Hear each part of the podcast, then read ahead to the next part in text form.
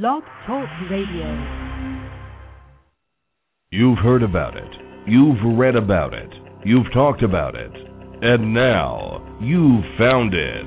This is Truth About Trucking Live on Blog Talk Radio, the largest radio social network in the world. With your host, Alan Smith, a veteran of OTR trucking business entrepreneur, and the most recognized name for assisting CDL students and new graduates.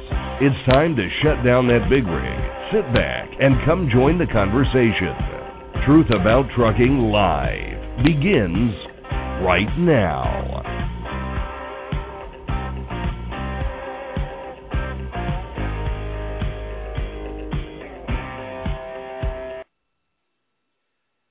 And welcome back to the show, everyone. Today is Thursday, November 3rd, 2011. And we are in the holiday months with Thanksgiving right around the corner. Glad to be back broadcasting live across the World Wide Web right here on Blog Talk Radio, and we appreciate you joining us this evening. Our call in number, if you would like to be a part of the show, is 347 826 9170, and Skype users can call in by clicking on the Skype icon from the show page. It's been a busy October, and uh, glad to be back here right here in November. And Donna, I guess you're sitting there at the seat with me. I'm right here.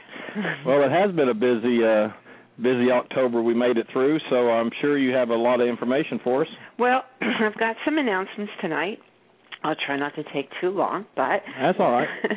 as everyone knows, um, this is our first show since we came back from Tunica and the uh, first annual Truck Driver Social Media Convention, which, by the way, we had a blast.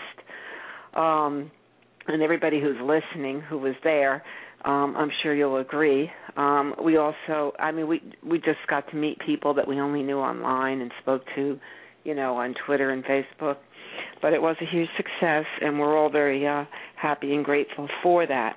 Uh, we did set out everything that you know we said we were going to do, and that was uniting and honoring drivers, um, and those gathering within the industry, uh, including most of our sponsors who were able to attend, which I was really glad to see that.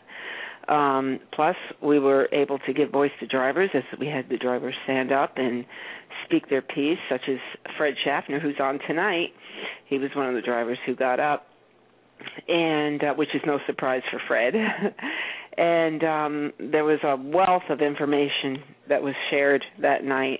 Um, the, the speakers were just unbelievably wonderful, and uh, we also had over four thousand in cash and gift prizes, and we had a wonderful entertainment with Tony Justice and John D. Batista. They did such a fantastic job, and um, anyway, I, I just can't say enough about them. Um, we're already planning next year's event, and uh, we're we're going to be putting some choices up: uh, Atlanta, Dallas, Memphis, Kansas City. I will be putting a survey up to see, you know, or even if if everyone loved Tunica, you know, you could put Tunica down too, Alan. We might even add that one uh, to the list.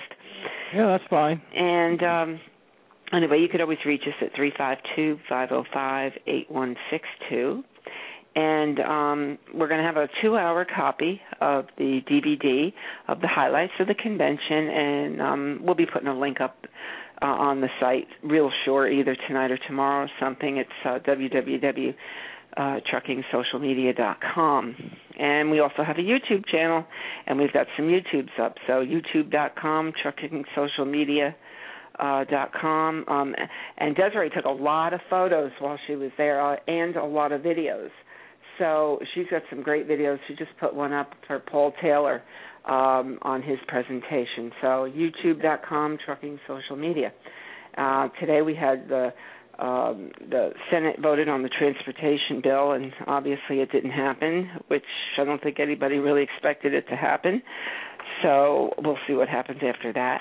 Missouri did get $1 million of truck parking and uh, the Missouri DOT received one dollars in federal aid, and that's from that old fund we had from the pilot program in Safety Lou that nobody claimed. Well, Missouri got it for Interstate 70, and that's why it's so important that we get uh, Jason's law uh, in uh, the transportation bill uh, as well. So we'll, we'll that will replenish the um, the rest stops closing and get more truck parking. So, um, let's see. Rich Wilson, he had a a, a great uh, uh, thing from Senator Coons. He wrote, uh, "Please support SB 1187, which is Jason's law. You have done a great job in supporting the rest area electrification projects in Delaware.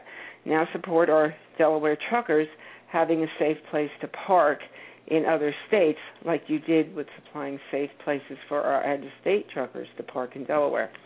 And let's see, Senator Chris Coons replied, Hi, Richard. Thanks for your message in support of Jason's Law.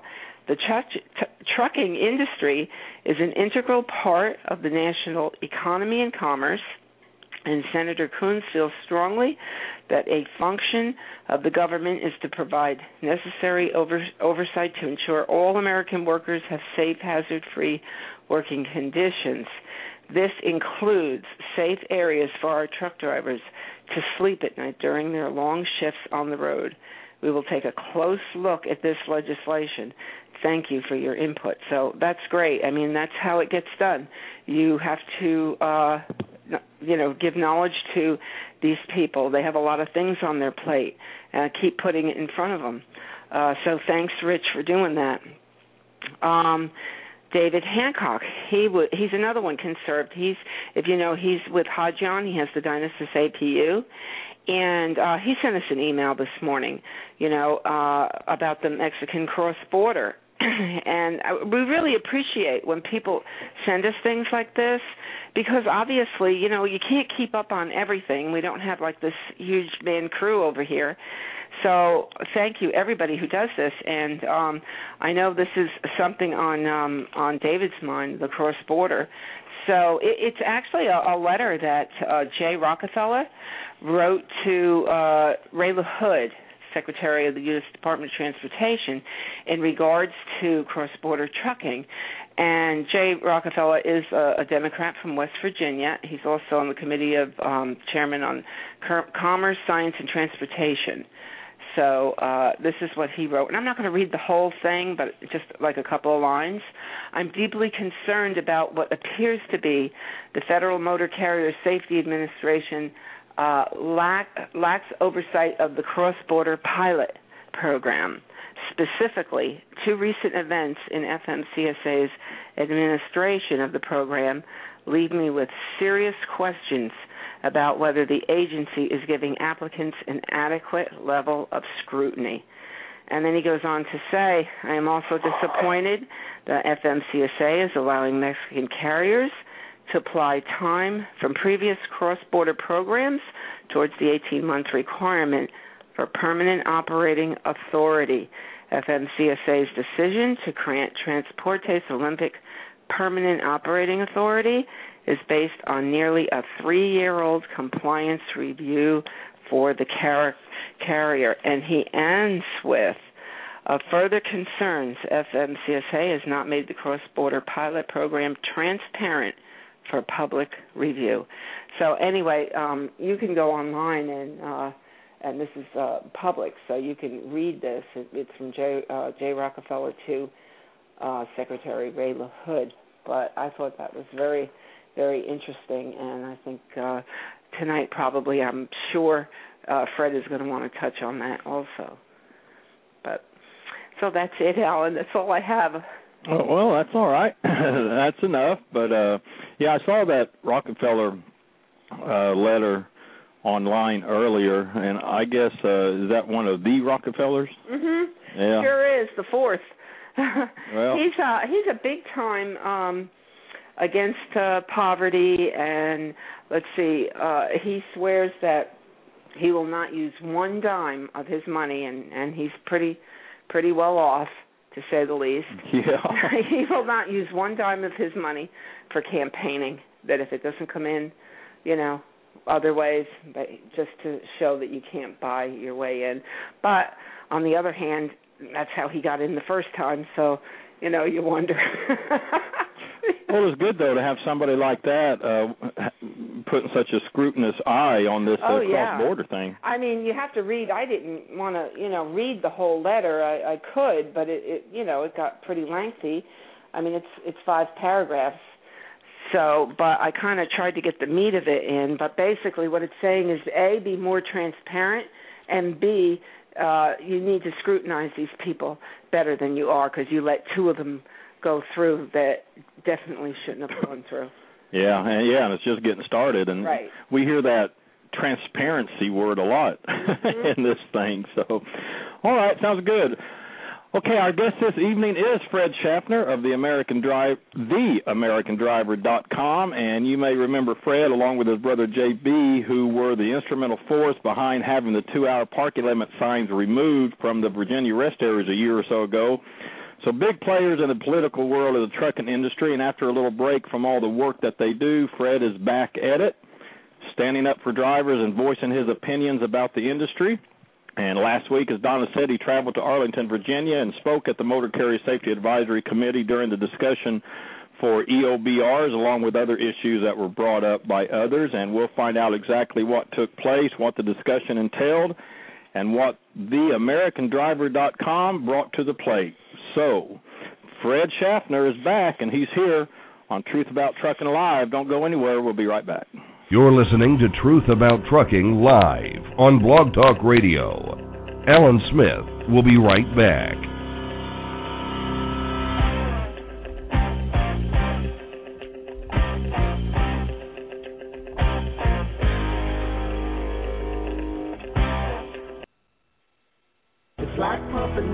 money down an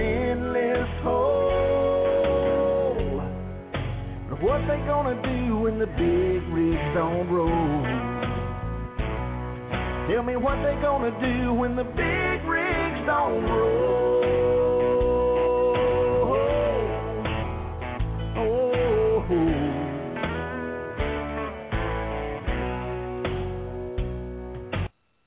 Hey everyone, thanks for listening to Truth About Trucking Live on Blog Talk Radio. I hear from a lot of newcomers to the industry who still have that entrepreneur spirit that has made the United States of America the great country that she is. And many of them still have one goal in mind, and that is to someday have their own rig and become an owner operator. Truth About Trucking Live is all about providing honest, reliable information about the OTR trucking industry, especially for those just beginning their truck driving careers. Running your own trucking business is part of the entrepreneurial spirit that has kept America moving since truck were first used by the military in World War I. If you're considering starting your own owner-operated business, there's only one name that you need to know, Lone Mountain Truck Leasing. LoneMountainTruck.com offers the best lease purchase plans in the industry. There's no huge balloon payment at the end, and when you make that final monthly payment, they hand over the title. The truck is yours. They require a very reasonable down payment, and the monthly payments are kept at an affordable $1,000 per month and sometimes even less.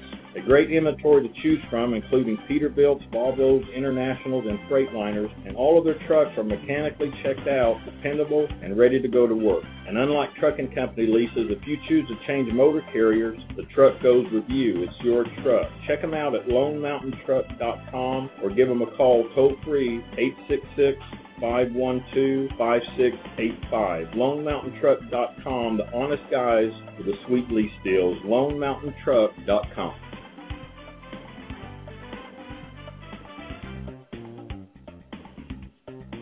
Alan Smith here with Truth About Trucking Live and AskTheTrucker.com with an important message for owner operators and fleet owners. Odd Incorporated is a company that makes the Dynasys APU, and if you're considering an auxiliary power unit for your truck but thought you just couldn't afford it, you need to talk to the Dynasys guys about their all-new financing program. The Dynasys APU saves fuel and provides AC, heating, plug-in power, all of those comfort necessities you deserve when you have to shut down for your mandatory break. It's definitely the smart way to be comfortable and save money. Their finance program is designed to make your monthly payment nearly half of what you're spending on fuel, with their goal of making APUs available for every hardworking driver. They realize that times are tough and that credit is hard to come by, so they offer four credit plans giving all owner operators and fleet owners a guaranteed financing opportunity. They can even get you hooked up with grants that can cover APU costs as well. Give them a call at 1 800 289 8282. It's toll free 1 800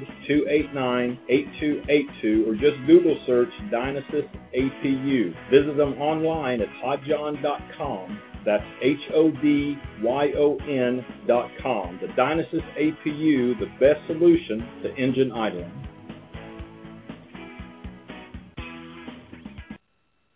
Okay, welcome back. Our show this evening is brought to you in part by our newest sponsor of the program, 8hourdayenergy.com. And you know, we all know that due to the lifestyle truckers experience, many drivers will use energy drinks to help them, you know, keep going, but but finding and knowing that the energy drink is a nutritional and safe drink to use can be difficult. So wouldn't it be great if you could find an energy drink that not only gives you the ultimate energy, but comes with a health boost as well? Well, now you can. 8 Hour Day Energy is the ultimate energy drink with with a health boost. It's not just another energy drink, it's a healthy alternative.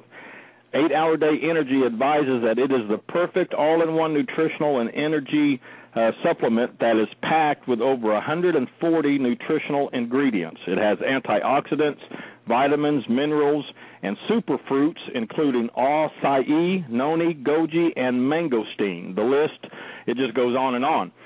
And it's all packed in a two ounce bottle to help boost your immune system, support heart health, aids in eye maintenance, nervous system, and as well as mental alertness. And all this and more comes with a smooth, long lasting energy without the jitters or crashes that you experience from other energy drinks. So visit their website to grab your supply and for more information at 8hourdayenergy.com. That's the number 8 hour H O U R dayenergy.com. 8hourdayenergy.com. It's made for the long haul, so make the switch today. 8hourdayenergy.com. And all right, Fred Schaffner from the uh, from the AmericanDriver.com, back in the saddle doing what he does best. Fred, welcome back to the show. How you doing, Alan? Donna? I'm good. How you doing, Fred? Oh, hanging in there. Hanging in well, there. You've, you, you've been more than. well, you guys, you guys know what I'm going through. yeah. Well, you know, you had a little break there for a while. We all deserve a little break, and now you're back, hard at it, going at it again. Uh, what's uh, we, you know, you were there at the convention, then you were there in Arlington, Virginia, and then what's got you all fired up? Well, uh, this uh, this stroke that I had in September, I figured the good Lord's kicking me in the butt, telling me to get back on track. Uh, you know, a lot and of I just want to say, Fred, got me out out of the uh, show sidetracked, and I figured this is perfect opportunity. Got me up here near D.C. Uh, and, and basically get back on the right, you know, get back on this path of getting something done. Uh, and with the convention, uh, meeting the guys on the panel, uh, gave me an opportunity to get some information, and now I'm going to see if I can dig my heels in. And uh, well, let me share this real quick. Something my granddad taught me. A first encounter, you can set an impression multiple encounters, you can set up, you know, get a presence felt. Now, I think we actually did make an impression. Uh, I've been going through the report today uh, that they they generated, going up to that full committee. I don't know if we've necessarily said a, you know, that we've given them a presence, a feeling of our presence. But I think if we follow this report, uh, I take advantage of this downtime to to get to every meeting I can get to basically get in their face because uh, we we have got to have a true voice up there. Well, you know, you know, there's a lot of people that talk, but very few people that do. You know, and you were talking about sayings. I saw, I saw this saying on a sign the other day that I really liked. I came back and told it to Donna, but it said, "Well done is better than well said," and yeah. that's what you're doing. You're out there doing. Well, it's it's it's part of my my upbringing, the way I live. You know, if if if you're going to take and talk about something, you know, we call it in you know truckers out there know what I'm talking about. You know, there's the talk to talk guy, and then there's the walk the talk guy. And you know, I've seen plenty of the talk the talk, and it's like, well, God, somebody's got to do this. Somebody's got to stand up and do something. And being how I was raised, is like, well, you know, I was taught if nobody else is doing it, then by God, you better get up off your butt or don't talk. And yeah. so here I am. Well, well, we're glad to have you back. I noticed you made some changes to the AmericanDriver.com. It's looking good. Donna, did you did you have something to say a minute ago? Well, yeah, I you know I wasn't going to bring up um your stroke or anything, Fred, because I w- I didn't know if you wanted to share that. But now that you Well. said it, I just want to tell everybody that um Fred had planned to come to this convention, and by hook or by crook, stroke or no stroke, um he had things to say. He had things he he wanted to you know address, and uh and he made it a point and to make it there. Um, he he did come with a cane, and by the end of the convention, Fred, I don't even remember you using the cane. well, it's it's one of those, you know, you got to you got to. My brother kind of made the comment to me initially at the very beginning when he picked me up, and he told me he says, you know how this works. You got to take back what you want. And about the time I'd been moving around, I was starting to get kind of excited. I was feeling back, you know, feeling the juices again. Yeah, I just I told brother, I said, well, I got my phone. If I fall down, I'll call you. you know, in a room. It's, it's Well, we've just- got a. I mean, you can uh, you can go. Listeners can go to uh, truckingsocialmedia.com and click on the link there for the 2011 convention. And scroll down a little bit, you'll see the photo gallery one and photo gallery two, and you'll see Fred up there speaking along with you know many others. Got a lot of great photos on there. So, well, okay. Well, this this committee you went to, Fred. I guess the uh, the the the biggest purpose behind it was the discussion on the EOBRs. Yes, this now even though it wasn't made known to us until I started digging, got ready to go, uh, this was dealing with technical data. You know, they, there's a a task that what how I've discovered this is subcommittee level, subcommittee level, subcommittee. I mean, it, there's about four layers here, and this is actually an independent committee that is picked by uh, or outside of FMCSA, but FMCSA picks the committee and all nominations are made, and they select the 20 up to 20 members. Right now, there's 18, and I do want to point out, so the drivers out there listening know this. There is six police officers from different states that sit out of that 18 people that are currently members. ATA's in there, OOIDA's in there, and Mr. Spencer, as much respect as I have for him, I kind of caught him a little bit and you know put him on the spot, but there's one truck driver or a trucking company driver, I'm not certain which it is yet, that sits out of this 18 people. And it's it was amazing.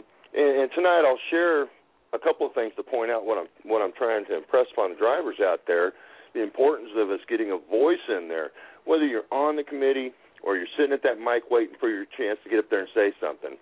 Uh, that we get a voice up in there because what I saw on the day I was there, it was just, it, it was, uh, I'm going to choose the word unbelievable in my in my opinion.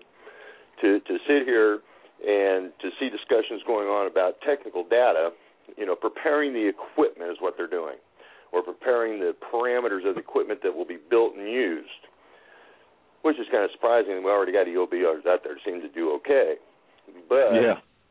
there's there are things within the FMCSA's uh, proposal that's been tasked to them to give comments and advice on this particular issue.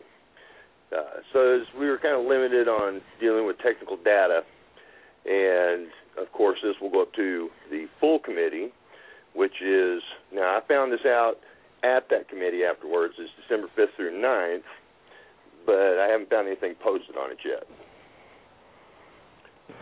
Okay, so it was largely for the technical data concerning the EOBRs. That's what you're saying. Yes. And, Okay, and we're so- and we're talking about about there. There's been a recommendation or a comment with a recommendation to add another line to the graph for personal conveyance use of a vehicle. I mean, it's that type of level. Okay, so I'm trying to follow you here. So, um, so what was it that? Uh, so you, so I'm, you, you were thinking it was something more than just the uh, the technical aspect of the EOBRs, right? Yes, when when we were Okay. getting prepared to go on down, yes, and Okay, uh, so once I believe it was a once you got there. I'm sorry. Go ahead. once you got there and realized it, how how did you uh uh well tell it how did you get up there and what did you speak about? I mean, did they even allow it or what happened with the, what happened with you once you were there? Oh yeah. Well, well, I got a good feel for how these meetings roll. Uh, they go through the task report, and then they they all agree on a comment uh, or a recommendation to uh, whether to adjust, adopt, uh, change something, uh, leave it as it is. Uh, they go through this on on their uh, big screen, and all the members give their input. Now, when they start talking about uh, personal conveyance and definition of how many miles they're going to allow you to drive that vehicle as a personal vehicle.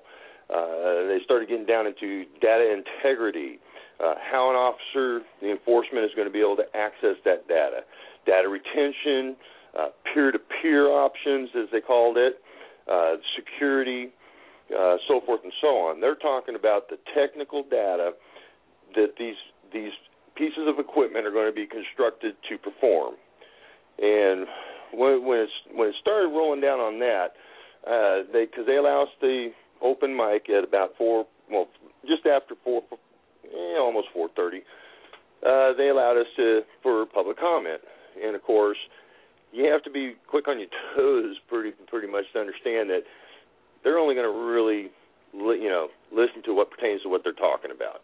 So, Right. because I had two owner ops that went with me, and it was it was it was quite eye opening actually to understand how this this here was the subcommittee, and they're going to take and these recommendations go to the full committee, and that's the one in December, first week of December.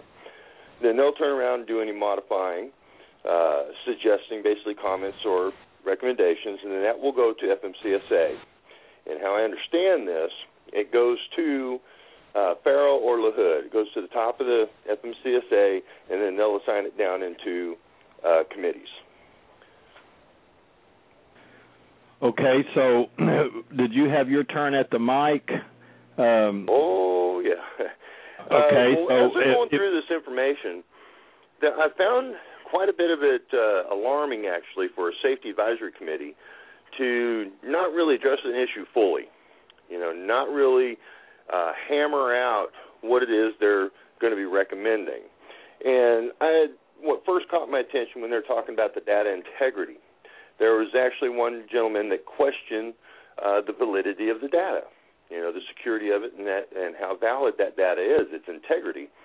right. And gentleman sitting next to him says, "Well, you know, we're really never going to get there." And those were the words I heard. We're never really going to get there. Uh, as they're finishing dealing with peer-to-peer, uh, the, the basically rights to certain things, what type of systems they're going to they're going to abide by, GNIS. I'm not certain what that is yet, but it's like standards.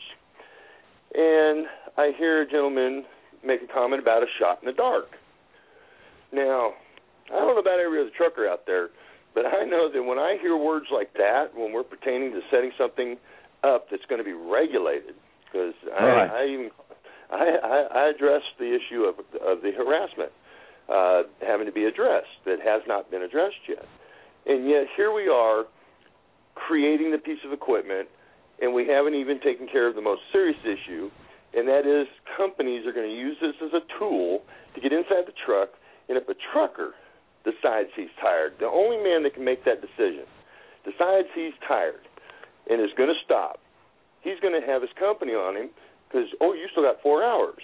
And I looked over at Todd Spencer, and it was just like, now you guys did something with this, and he made a comment. He responded with, you know, well, we're working. You know, it's been pushed back. It's being dealt with.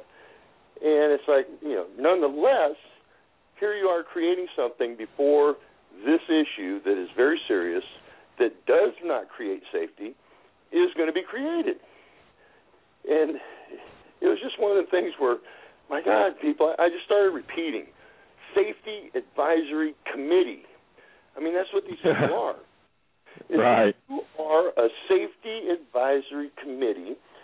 And what you decide here is going to affect millions of truckers, both company and owner operators. And, and you know, it's just trying to get to the the moral side of the, of these people. You know, sit back and think about it. Seriously, hammer it out. Don't brush over something and put a comment up there. Oh, we'll deal with it later. We'll build on it later. You know, stop and think. Well, yeah, before it, before it goes to the actual committee, right? Yeah, this report goes on up to the actual committee, uh, to the full MCSAC committee, and then from there it'll head back into FMCSA and go through those committees, uh, and it will make its way to the regulatory committee. Well, one of the things that that really, um, when we were talking uh, earlier, and you were telling us um, that if drivers really did want to participate in this, uh, there's no truck parking. Um, I found that really odd. Mhm. It's when you start really thinking about things, going, oh, "Wait a minute, you know, something's not right here. There's just there's seriously something not right." You know, it's we we've got yeah. all these true safety issues, and yet we're going to create a piece of equipment that the companies will use to force a driver back on the road, and that is not safety. You know, I don't care what anybody says. That's not. But safe. I mean, if drivers wanted to participate and get more involved, because part of what what Alan and I are trying to do is to to get people more involved. That's what Rich Wilson's um, presentation was was all about. How to get right. more involved.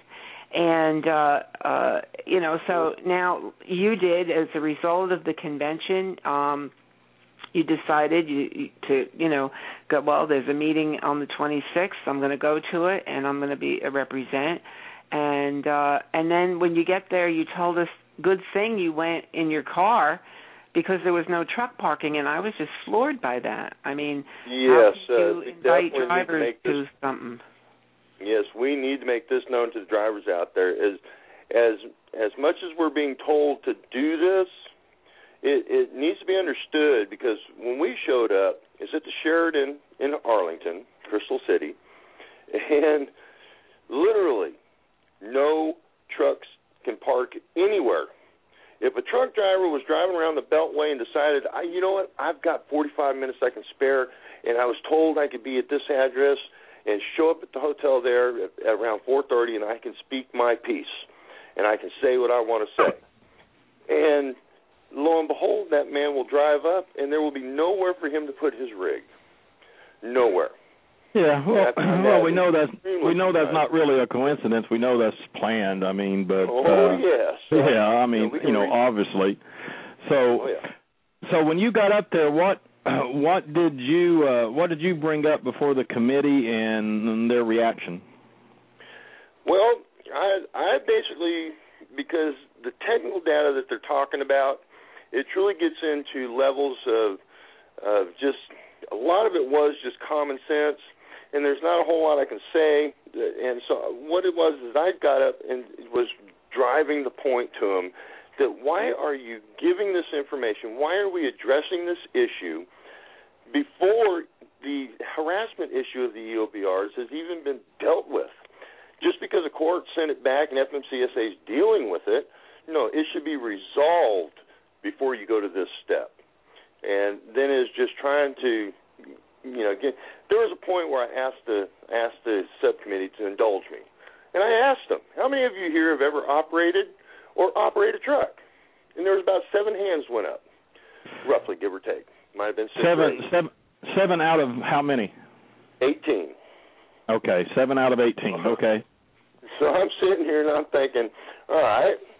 And there's one gentleman kind of looked away, and, and I looked over and I and I, and I kind of told him, I said, "Don't look away. You know what I'm talking about when I make the statement for an a safety advisory committee to be creating something, giving the parameters for a piece of equipment to be created before it has even been dealt with on the most major of issues, and that is harassment.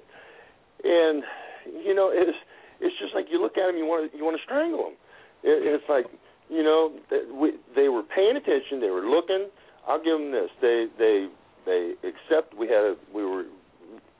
I thought well received. You know, received. They listened, you know, intently, heard what we had to say, and as and as I'm pointing out to them, You can't do this. Put it, table this thing. Don't give them the stuff that they can turn around and say, "Well, you guys wanted it. This is what you guys told us the industry wanted," and and then turn around and say, "Well, they're not going to do this for two or three years. It's not going to be that expensive." You know, it's it's no.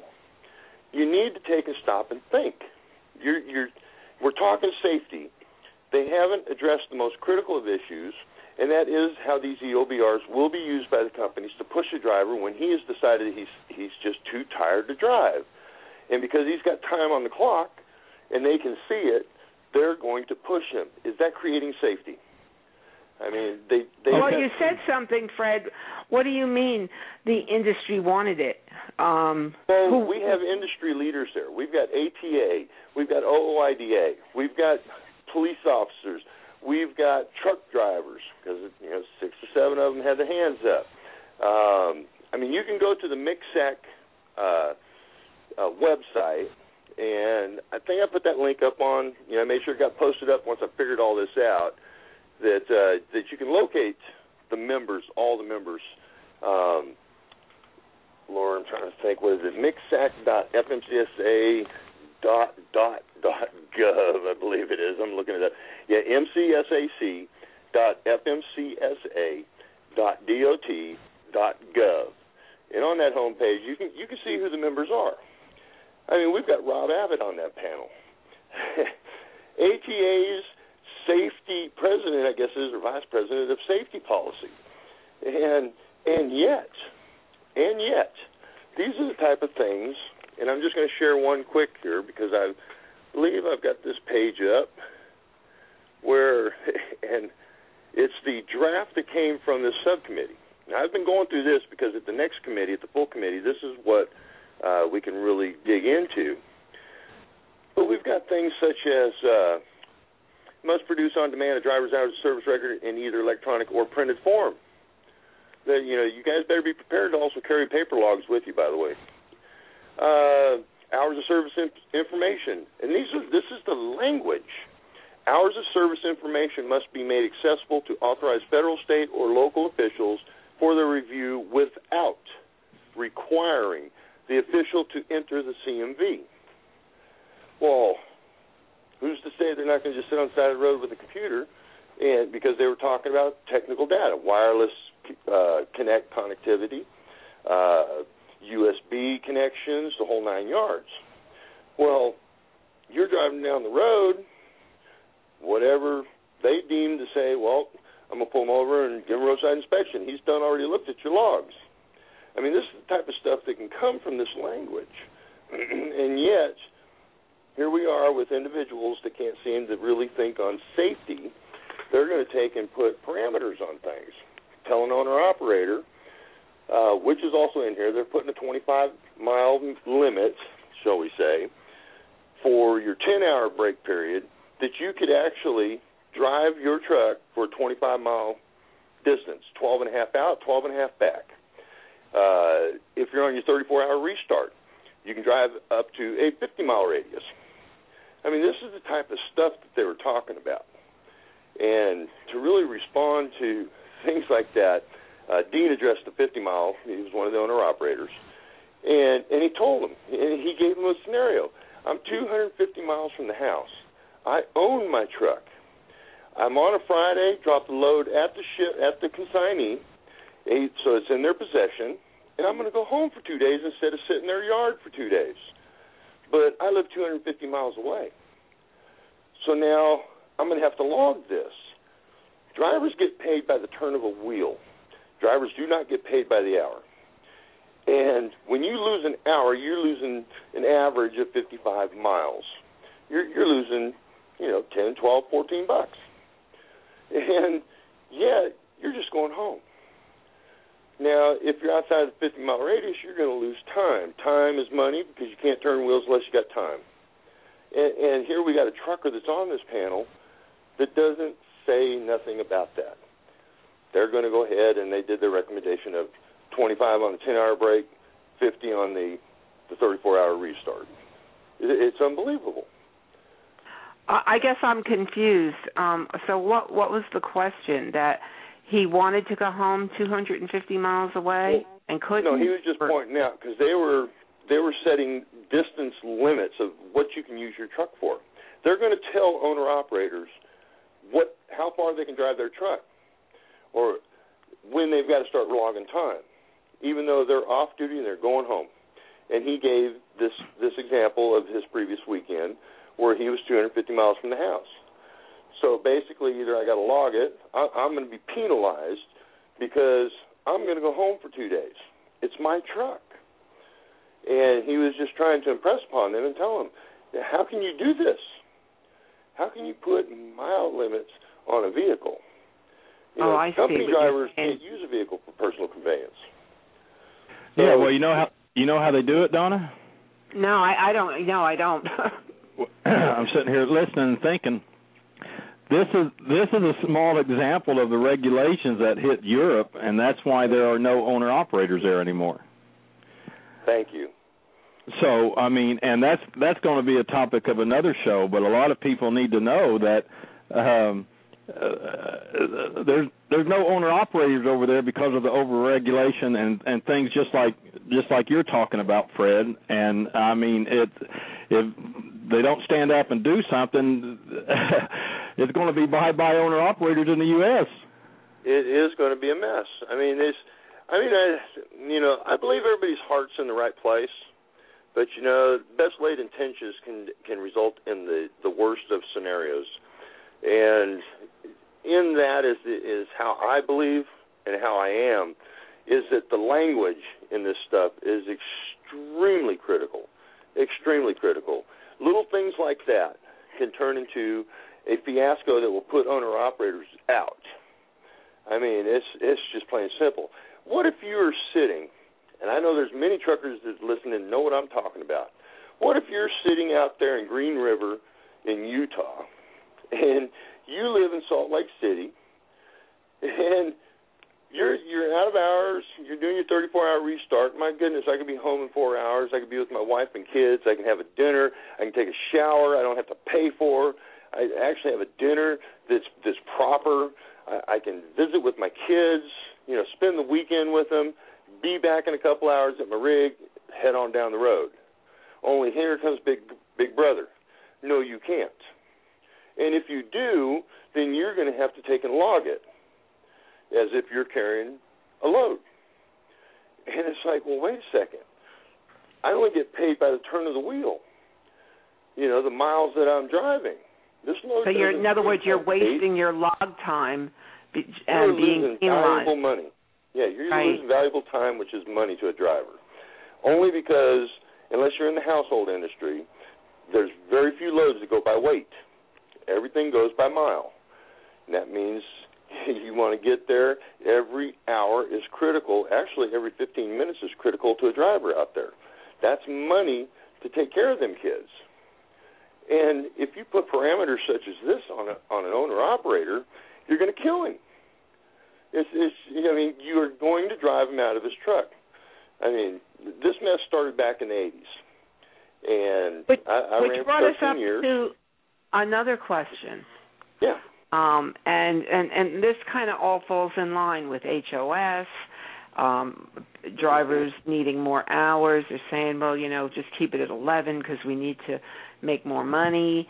And now the EOBR, you know, you're you're you're not allowed to go on your own time. You have to log it. Basically, though, it all boils down to money. And if drivers made more money, then it wouldn't matter if HOS was nine hours, eight hours, eleven hours.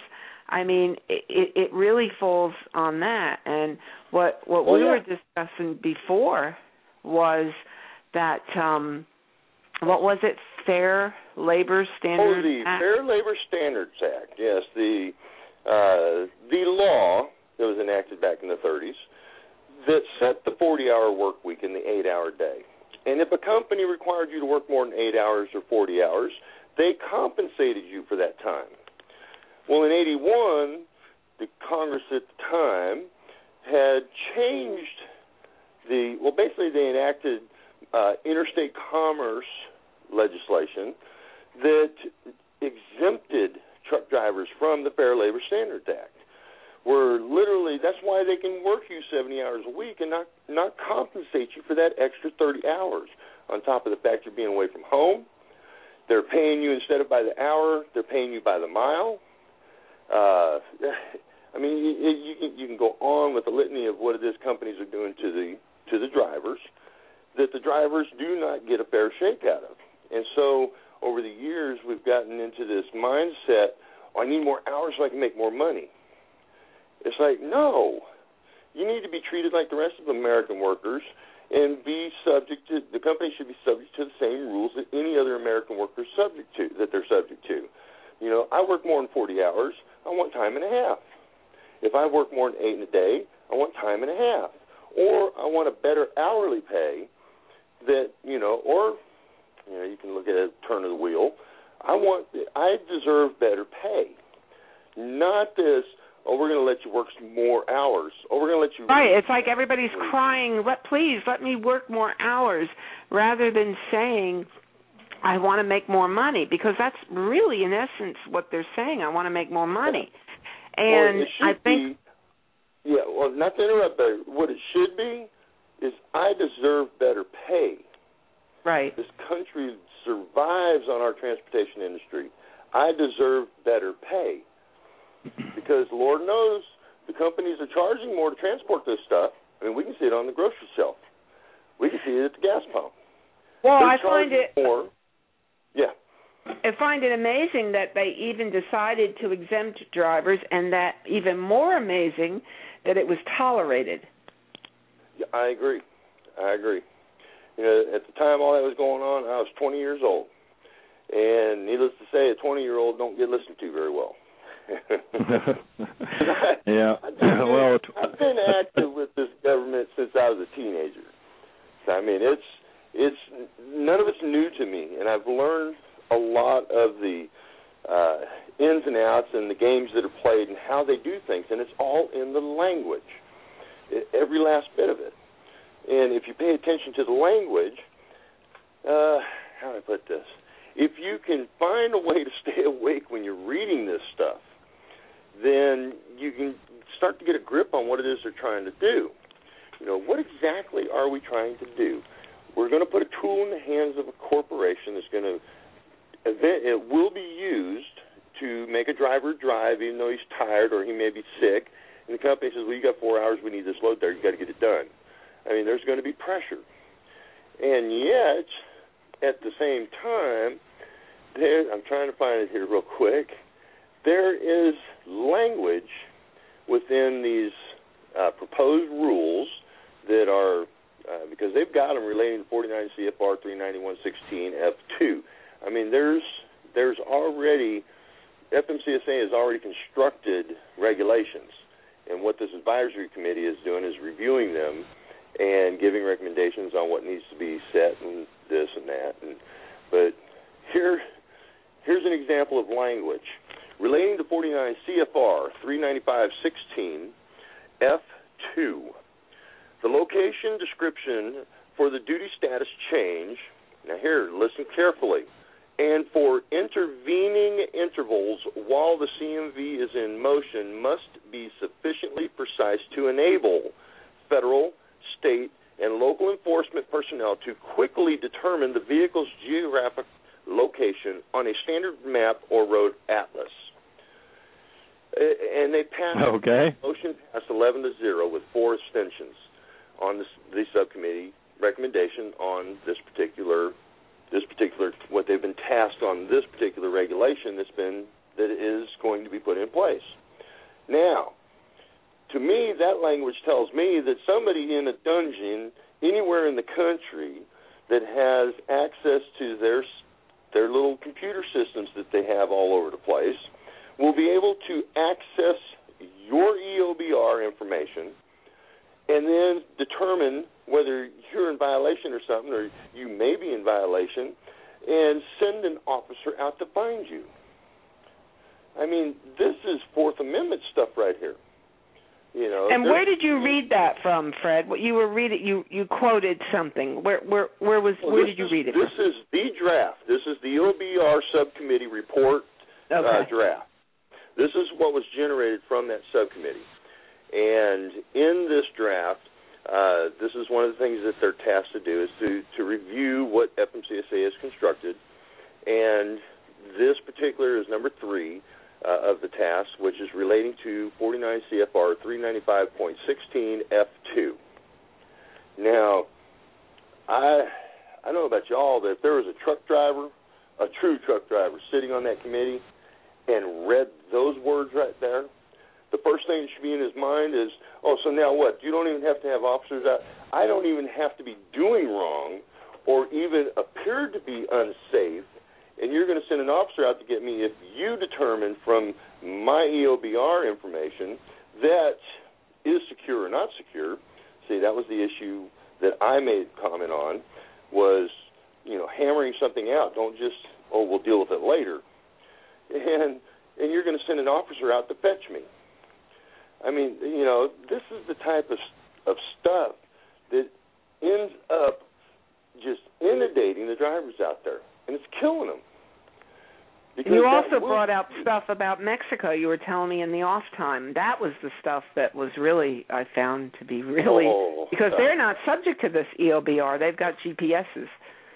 Yeah, they've got tracking devices, uh, and of course we discussed about NAFTA. You know, and because it wasn't implemented here, uh, you know, personally, I, you know, my opinion is NAFTA should never be in place to begin with, uh, let alone to take and sit back and agree to pay for this equipment and the company to track them, and then turn around and be creating this type of equipment here in the United States.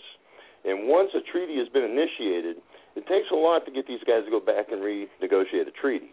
Because the other side, they're going to play their uh uh uh uh, and to then turn around and try and implement these EOBRs, which leads into the rulemaking that's being done currently uh, regarding uh, uh, the UCR, the Unified Carrier Registration System.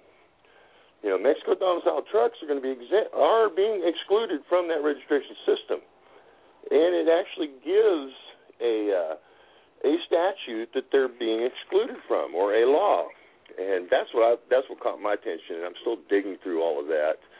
Uh, yeah, let me. Uh, is, let me yeah. let me jump in here real quick. Let me take a quick break because I was going to get to the NAFTA and cross border thing a little bit later, but but uh, now that we're now that we're on it, we'll just stay with it. But got to take a quick break, and we'll be back with uh, Fred Schaffner from TheAmericanDriver.com, and we'll uh, have some more information about what he heard and learned about the cross-border program while he was at the uh, committee meeting last week in Arlington, Virginia. So hang with us. We'll be right back. There's a lot of copycats out there, but you know, there's only one. Truth About Trucking Live. Don't go anywhere. Alan will be right back.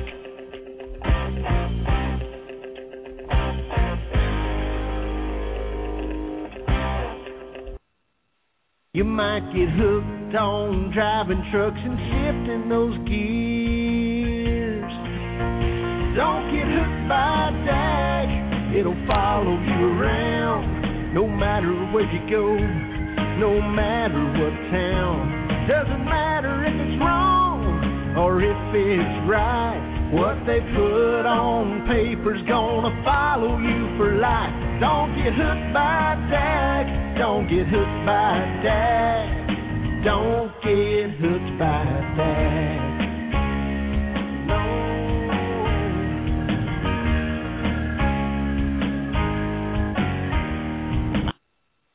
Drivers and motor carriers face stricter guidelines from within the industry, it's never been more important to stay up to date on the ever changing regulations and, most importantly, always operate in compliance with those safety standards. Trans Products and Trans Services is a full service transportation material compliance supply and regulatory service provider in business since 1957.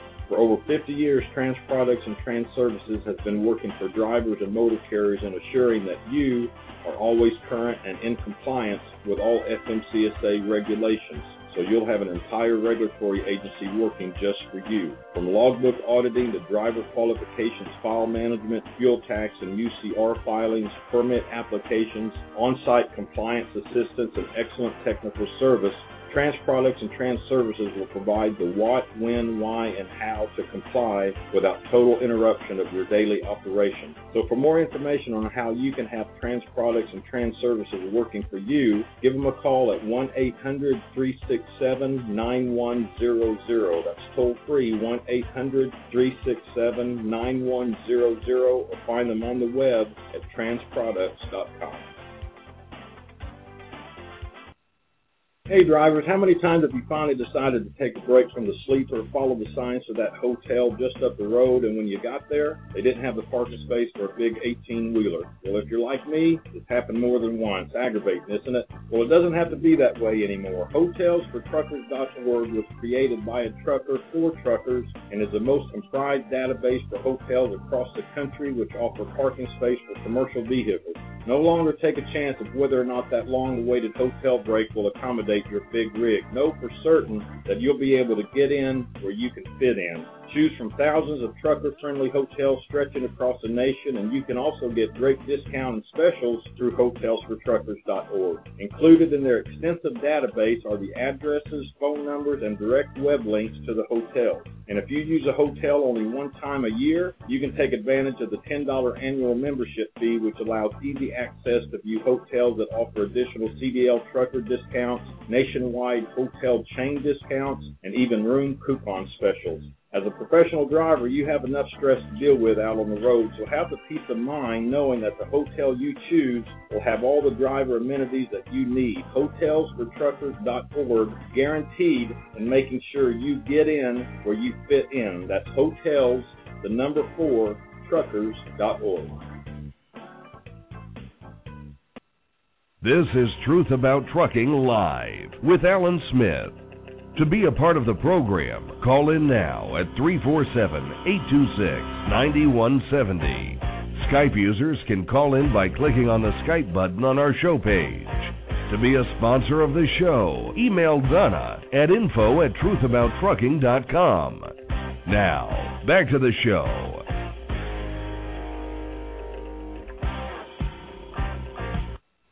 Okay, Fred Schaffner of theamericandriver.com is our guest, and we're talking about uh, his his uh, going there to the uh, Motor Carrier Safety Advisory Committee meeting in Arlington, Virginia last week. And and Fred, since we already brought it up, um, uh, you did you did find I understand you did find some uh, interesting uh, facts or information about this uh, cross border thing going on. Well, this came after the meeting. I mean, during the meeting, uh, which I found to be very enlightening, shall we say, on on how they they handle these uh, and the levels involved. Uh, afterwards, uh, we were able to, and, and the committee members were more than gracious. You know, was was eager to speak with the three of us, and a lot of conversation goes on. That that's where truly, uh, you know, I believe the impression is set. Where you know that first encounter, you can set an impression and right. you you actually have a conversation with these members and and talk more uh, frankly about things.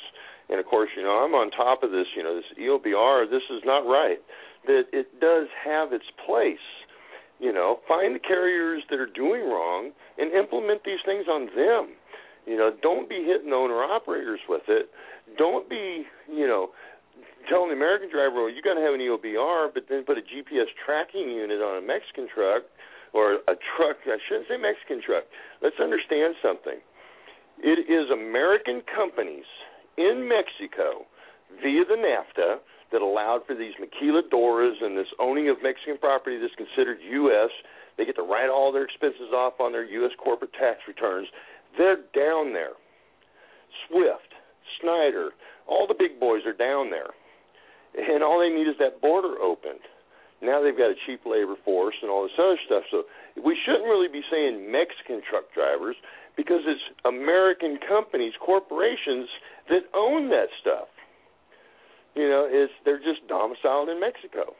Well, Right. we we And- touched on that a, a few times um, in our in our past few shows, and I caught and one it of was them. ac- yeah. and actually, you know, I mean, the question came up where you know everybody's worried about oh the Mexican drivers are going to take jobs, but in actuality, the question needs to be asked: are the American companies who are who have shops set up in Mexico are they going to be hiring Mexican drivers? And if so, uh, are they do they still have to uh, oblige by the uh, regulations that everyone else has to go by? Oh, now that depends on the latest rulemaking proposal, proposed rulemaking. Uh, I mean, it's it's clearly stated in the latest supplemental to something they started in 2006 that, and this was uh, proposed in 2006 that uh, the agency proposed to exclude the following entities from the unified registration system. The agency proposed to include the following entities in the unified registration system. All right. Now, this is what they got in the, the original and the supplemental. All for hire. This is what they're going to include. All for hire motor carriers, including those exempt from the 49 USC Chapter 139 registration requirements. Can anybody think of what American equipment out here is exempt from registration. There's basically only one, and and and all I got to do is say farm. Right. Now now you're going to have to register your tractor.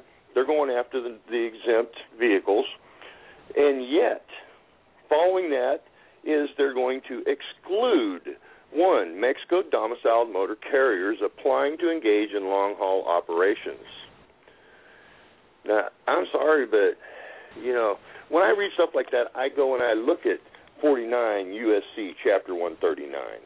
I mean, I go look at this stuff. This is dealing with registration. This is the site. And this includes USC. American companies in Mexico, or is this is this well now if American for... companies in Mexico and their truck because see they don't say companies. They the language being used is is Mexico domiciled trucks, uh-huh. Mexico domiciled carriers. They they're not talking about the company itself. See, these corporations yeah, but what, set up. Yeah, but what yeah. but what you're what you're saying is that uh, trucking companies, I mean American trucking companies, will be able to domicile their trucks in Mexico and avoid paying the UCR fees while uh, still uh, being able to run the trucks as they do now right over here. Yeah, they'll be able to go down. Right. Well, it says right here the agency proposed to exclude the following entities from the unified registration system, and that is Mexico domiciled motor carriers applying to engage in long haul operations. And it goes on with with some others, applicants dealing with hazardous materials, uh, uh, cargo tank facilities.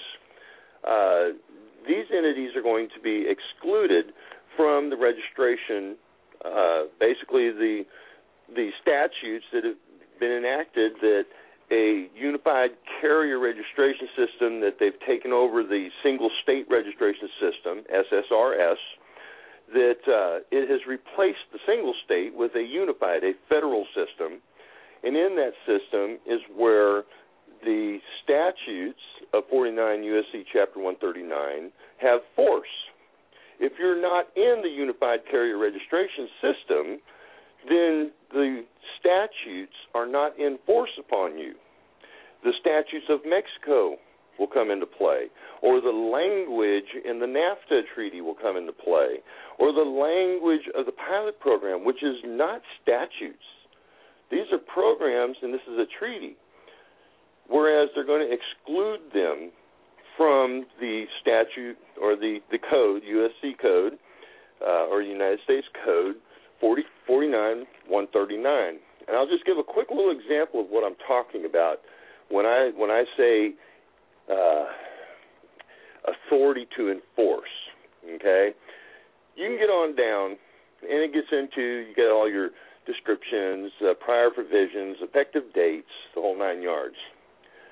Uh, now, statute 13902A1 a, this part and the applicable regulations of the Secretary and the Board. Then it goes into B1, any safety regulations imposed by the Secretary. The duties of employers and employees established by the Secretary under Sections 31135 and the safety fitness requirements established by the Secretary under Sections 31144. These are the type of things they're being excluded from. Here's the simple statement In general, except as provided in this section, the Secretary shall register a person to provide transportation subject to jurisdiction under subchapter 1 of chapter 135 of this title as a motor carrier if the Secretary finds that the person is willing and able to comply with. And here's the most important this part and the applicable regulations of the Secretary and the Board. Well, what is the Secretary? That is DOT.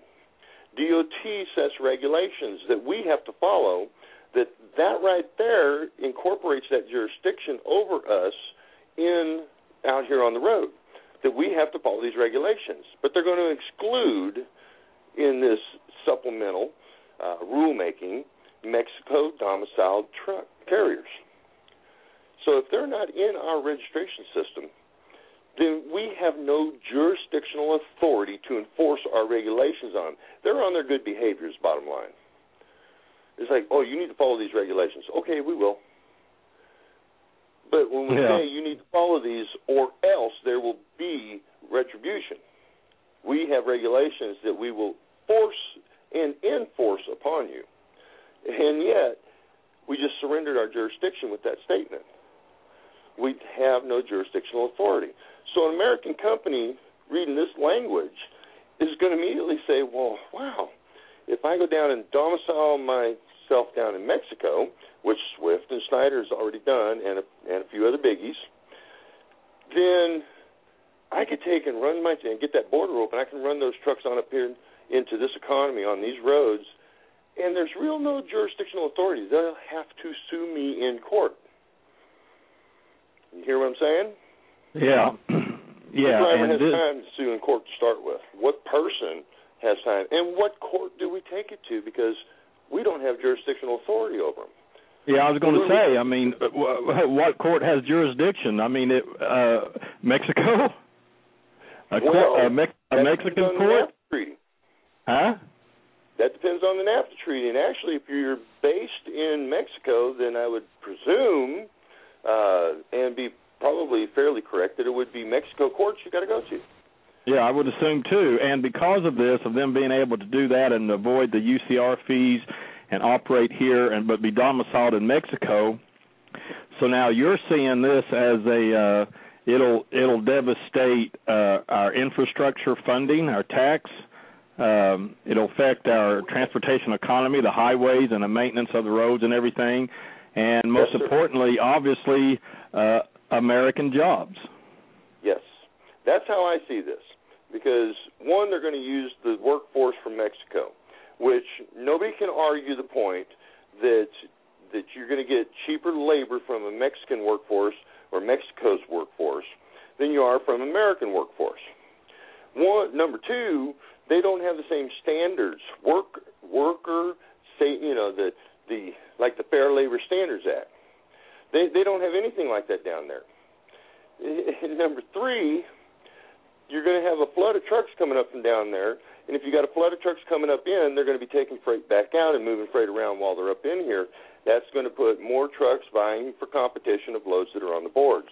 Who's that going to affect? Because they can work it for a cheaper price. Well, that leaves a question. This was a question on one of our other shows that we had.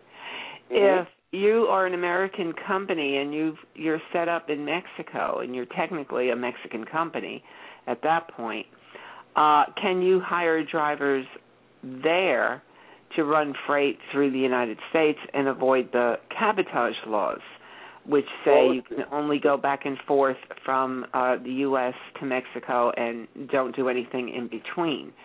Um, and uh, I, you know, I, I asked this question, and I, I could be wrong when I say this, but I heard that if that Mexican driver lives in the U.S., let's say he, he you know has a place across the border, um, then he can. If he doesn't, then he has to go for um, visas, workforce visas, and all that kind of stuff. But you know, I I can see um, if that's the case, the, uh, one more way to avoid um, the cabotage laws going on. I mean, I, Oh, I yeah. don't know. Well, Well, I- here's the I- importance of language. I'm sorry. Well, I was just going to say I don't I don't believe if if the driver lives in Mexico and operating that truck from a c- American company that's domiciled there, um, that driver would have to go by the cabotage laws. I don't. I don't think they. Uh, I mean, maybe I'm not understanding what you're saying, Donna, but. Um, well, now we got to keep this in mind. Now, if it's a Mexico domiciled carrier, now it could be an American corporation go down there and domicile as a carrier right. in Mexico, right. and we are excluding them from our registration system that is what binds the jurisdictional authority over a carrier to follow certain regulations, rules, and and so forth. Then an American company can go down there, domicile their rigs, hire a cheaper labor force, drive on up right. to the cross-border program that does not. I mean, the cross-border program has its little statements within it, but if they violate it, you don't have jurisdictional authority to remove their operating authority because they're not in our registration system. They're in Mexico's registration system. You have to go to Mexico, and you've got to take and sue, or or up here we would petition to the to the DOT or FMCSA for the removal of authority. Down there, who knows? but during the pilot system. program, um, I mean, you're assuming they make it through the the um, the period of the pilot program. Um, but during the pilot program, I was under the impression that they do have to abide by everything in order to, uh, you know, be be brought into the whole uh, well, system. Let, let me point something out because everybody's noticed there's only two companies that are running in that right now from Mexico, correct? Right. All right. Now, when these two companies take and show good impression or makes it uh, look I mean, because they're going to watch their P's and Q's up here so we can get the border dropped. Now the border's open.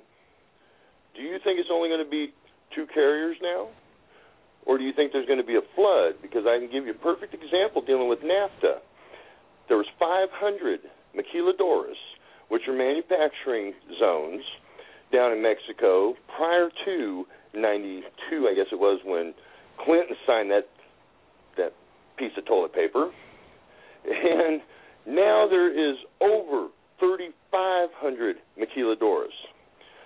Now, these are manufacturing zones that are owned by United States corporations. They get to write all their expenses off down there, plus the tax, the 6% thing they paid to the Mexican government, they get to write that off on their U.S. corporate tax returns. Now, we got two companies that are in the pilot program that's going to be shining examples. The border's going to drop. Now you can be an owner operator. You can go buy your truck in Mexico, domicile yourself there, be in their registration system, and head for America.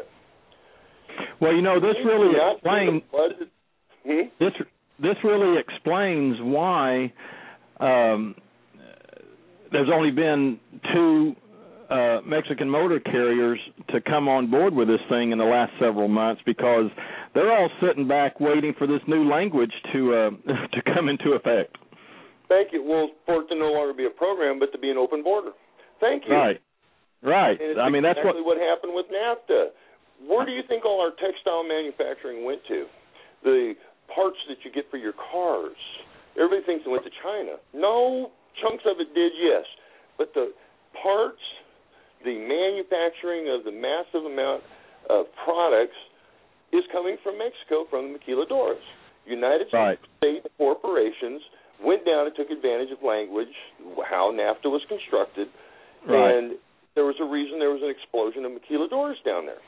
Yeah, I'm following you know, now, and, and, it, it all makes you. sense. I mean, I mean, we all know manufacturing uh, is is virtually dead here in the country. We all know where they went, but Donna, that really explains it. I mean, we we brought that up on one of our last shows a while back.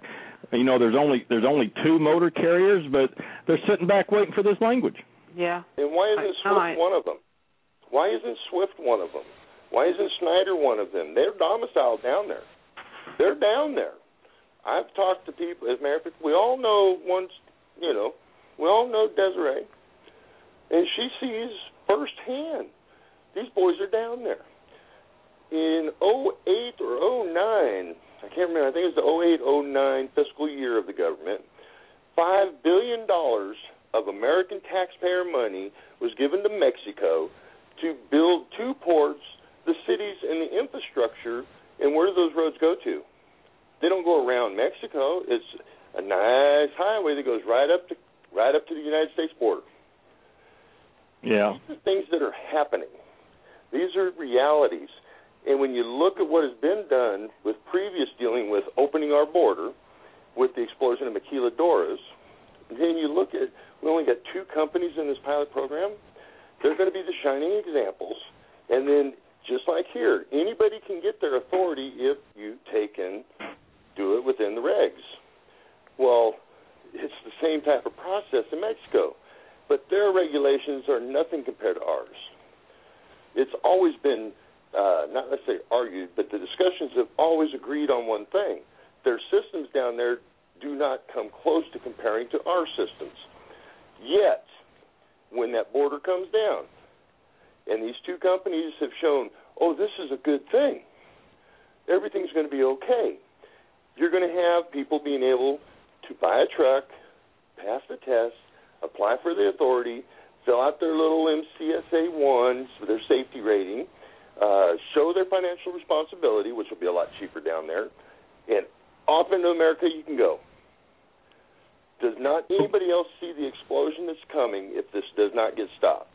Yeah, now let me. Yeah, and that's one thing I want to uh, touch on here a little bit too, because I, I mean I hate to keep saying it, but we we know for a fact that this is the kind of stuff that destroyed the owner operators in Europe. There are no owner operators in Europe because of this kind of stuff. But here's a bigger problem, Fred.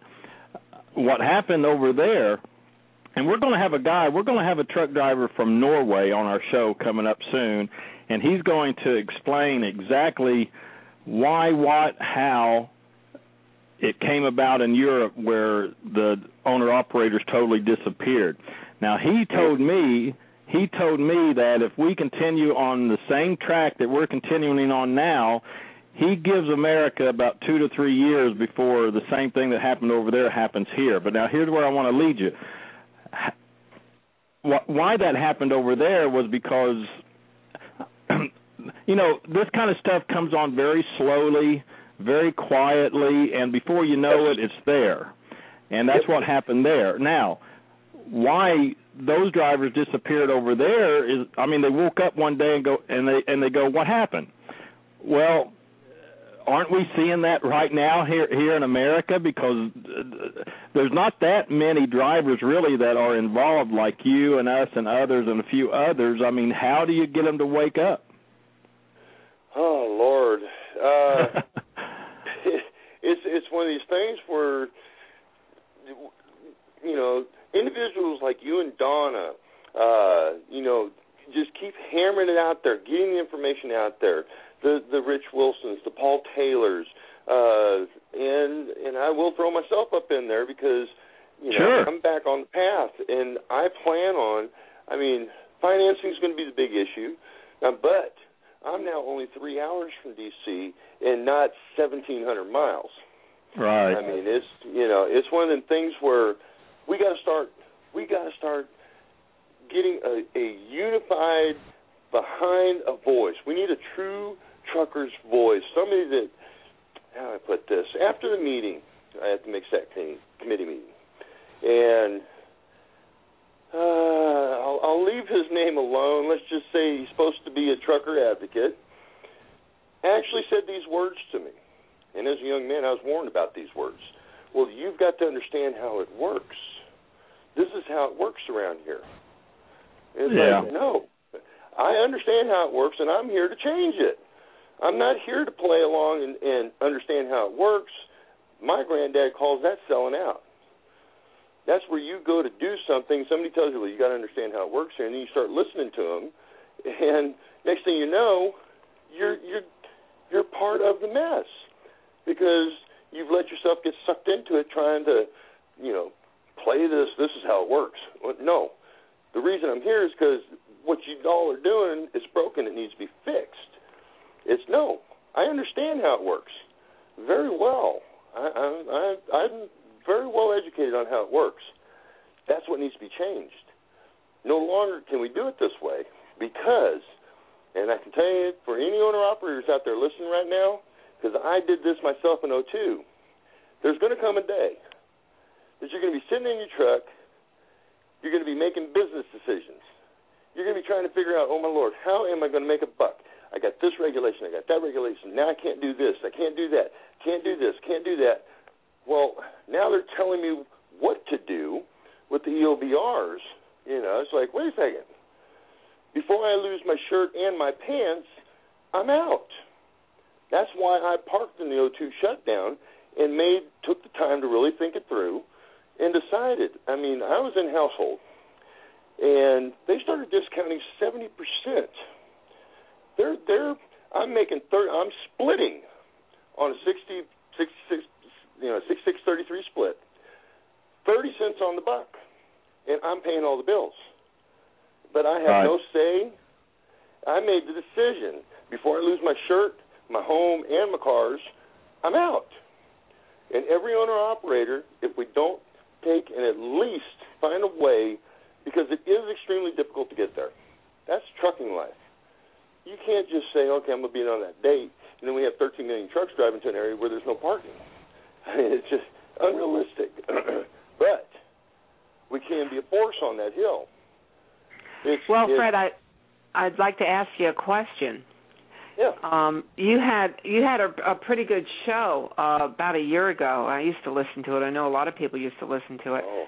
and um, do you have any plans uh, for another radio show coming up? Well, I I I haven't put anything to stone yet because I truly, from what I saw and what I experienced and and what occurred at this MCSAC hearing or meeting, that you know there's there's doing another show or there's just making sure information gets out on shows like y'all's, and maybe see if there's ways that we can get drivers to start actually saying, you know what, we need a voice. Here's a guy that's got the time and is willing to be the voice. Then and there ain't no sellout coming from this guy. I'm trucker. That's who right, I am. Right. What I do. And even though I had to give mine up, and that was a business decision, then you know before I lose it all, and and knowing that this is coming to the rest of the drivers out there, the owner operators, there's going to come a day where you're going to be making, you're going to be faced with that same decision. Do I get out of this now while I still got my shirt, or do I hang in there a little bit longer and hopefully somebody will do right? You know, is you know, I'm. I'm well, here, here's like, here's a here's the thing. I mean, you know, uh, the you know, truth about trucking live. We can keep putting the information out there.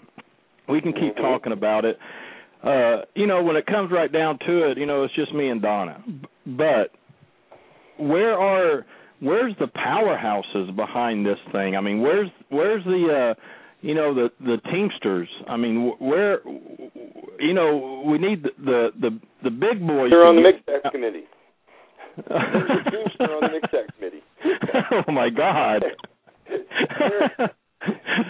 well, I tell you one thing, we'll we'll keep putting out the information. You keep doing what you're doing, and I hope it doesn't happen. But if the day comes here in America that happened over in Europe, well, at least they can't say nobody ever told them.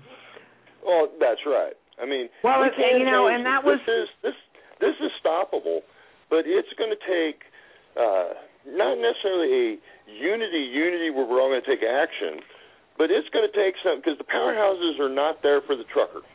They're not. It's us. It's the truckers that's going to have to find a way to do this. And well, this was one of the things with the convention, um, Fred, and and it, it yeah. ignited you. Um, you found out the information there, and uh, you took off with it. And we don't want it to fizzle out. People were really excited, and people you know wanted to do something but you know how it is in in life we get busy and then you yeah. know everything just stops exactly you're not and, stop and herein you know with this recovery process i'm going through i mean as hard as it was to let it sink in and hear it uh i you know i had the second we, I, we had to go through a reevaluation because first doctor was just being a yahoo and we couldn't get him to even talk to me and actually had them push the police button. I had police show up out, out of the hospital because I wanted to talk to my doctor. We went to a second doctor, and, and he actually told me this could take, you know, several months. And of course, I asked him, well, how many? You know, and he said it could take anywhere from as little as six months, uh, possibly a year or two. Some people it takes years, and, and as as flooring as that was, I'm looking at this as being no, I'm going to turn a positive out of this while I'm recuperating. All right, I'm close enough.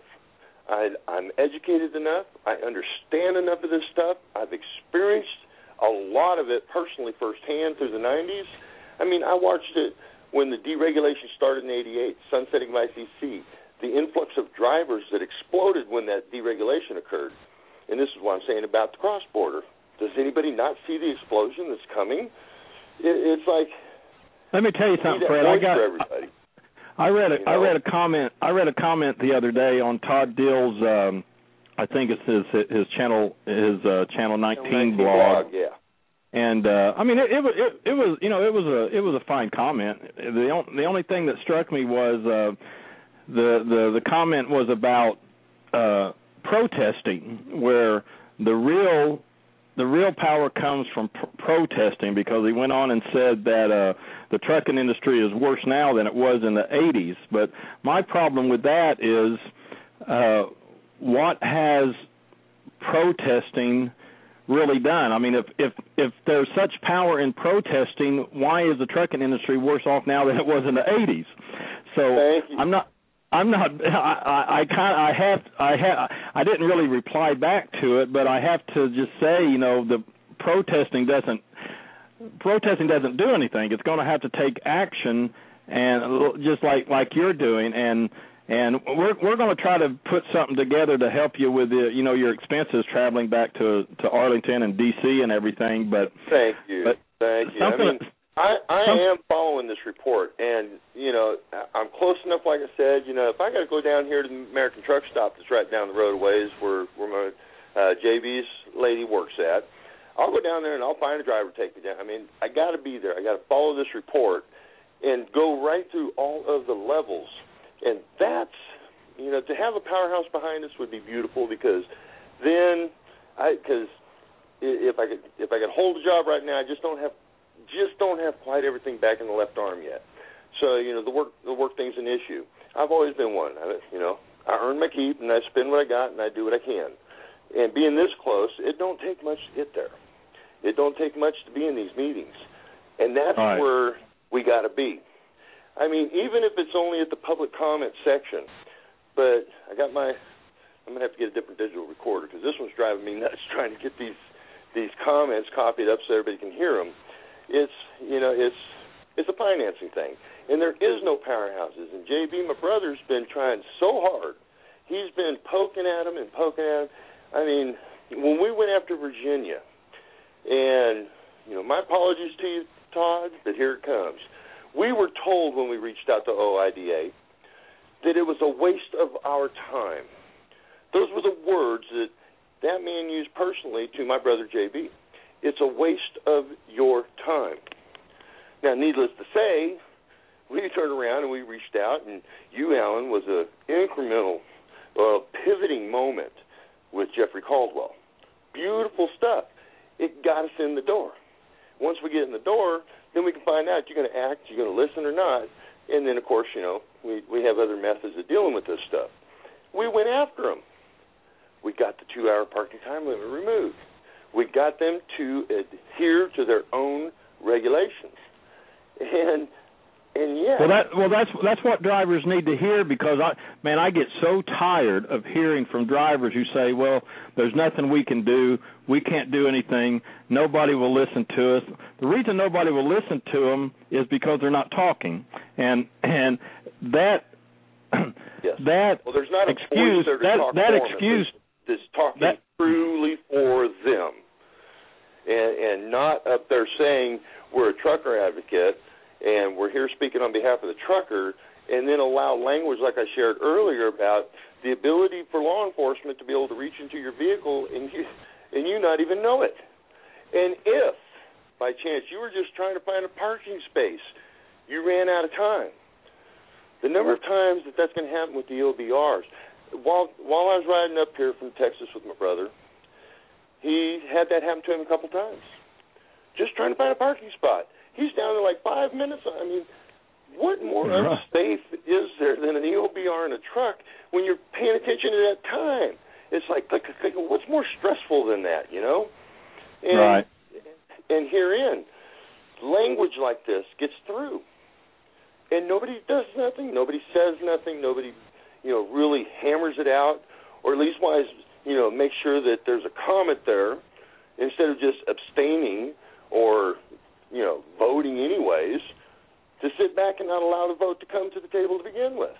To sit back and say, no, we have not worked the safety issue of this out yet. But yet, they're going to go ahead and do it. There's no choice. Well, I just want to say that you know, Fred. Really, I admire the fact. I mean, you're recovering from a stroke, but you have the the tenacity and the the commitment to do something. And I hope this, and I'm sure it will be an example um, to other drivers to get to keep informed and know when these meetings are going on. Um, you know, if you I'll can, be making sure of that. yeah, and and I, I you know, assure you that the minute I find out when the next meetings come up, uh, like I knew when the next ones are coming now, and I got it posted up on my Facebook for everybody to let them know these are the next meetings. They're still not posted on the MCSAC page, upcoming meetings, uh, and they're not required to post them until 15 days before the meeting. So we probably won't see Right. them posted or changed. But we Believe or need to get get- get drivers to go to them, and now that we know that there's no rig parking, yeah, they might have to take uh, their vehicle, use their home time, whatever it takes. Um, and if Well- we can make it up there, we'll do it too. I mean, it, it it's going to take that kind of effort. Let me offer this because here's one thing I do understand: public comment. Period. That means that a man should be able to take and show up, be able to park his rig and show up and speak his piece. Now, I got an email that uh, my brother finally got set up on for me on Ymail, uh, Silver Surfer underscore TX dot or at ya or ymail dot com. That's Silver Surfer underscore TX at ymail dot com. Send your comments to me, and I'll take and read them. I'll Okay. read things right there. And believe me, I'm not bashful. And anybody wants to stand up and start messing, because I'll hold them up to the committee and say, these are individuals that couldn't get here either because they're halfway across the country because their, co- their their companies dispatched them in the other direction, or there's no truck parking out there so these guys could get here, or they just live too far away. And your docket system doesn't because they don't read those comments to this committee. By the way, no comments that were submitted on the docket was read in the committee meeting. No, isn't that surprising? Uh huh. Well, I, you know, at first I was going to kind of set it up and say, well, imagine that. you know, Right. we know we know what that's about. Well, you want your you want your words said? Email me your words before December fifth. I'll take them in there and I'll read them. You just make sure that you give me your name. You don't have to give me location and everything. I'd like to have a state, but just give me your name and your state and say your words. I'll go read these things. In Well, front of that's what that's what they need because I mean here here's the one problem with these uh you know showing up to committee committees and doing all this kind of stuff is they understand the trucker's lifestyle. I mean, we had about we had about 30 35 drivers at the this first convention. We had about 15 or so more whose motor carrier actually uh sent them in the opposite direction. So, I mean, this is the kind of stuff that that drivers deal with and you know just because they're going to have a a a meeting in Arlington, Virginia I mean, it doesn't mean the motor carriers are going to just, you know, cramp pack all their drivers in there. They don't want them there. They, yeah, they don't want they, they- no, they they don't because they want these EOBRs mandated. One is going to drive the owner operator out, and that's their competition. And two is going to give them some some good uh, whip cracking tool. You know, get back to work. Right. You know, that supervisor on the floor. Uh, what are you doing? Get back to work. You know, it's just, it's, it's. I mean, and every driver out there that's listening knows what I'm talking about when I say that that will be a tool that that company will use to push you, even when you, the driver, made the decision that you're tired. You just need a couple of hours of rest. You just need to take and walk it off for a little while. You need to, you're feeling tired, and yet you got four hours on the clock. You don't think that that supervisor is not going to take and send, you know, first message you and then start calling you on your phone? Right. And if you don't reply, you're going to lose your job. I well, mean, that's, just that's the reality just of just what, what it is.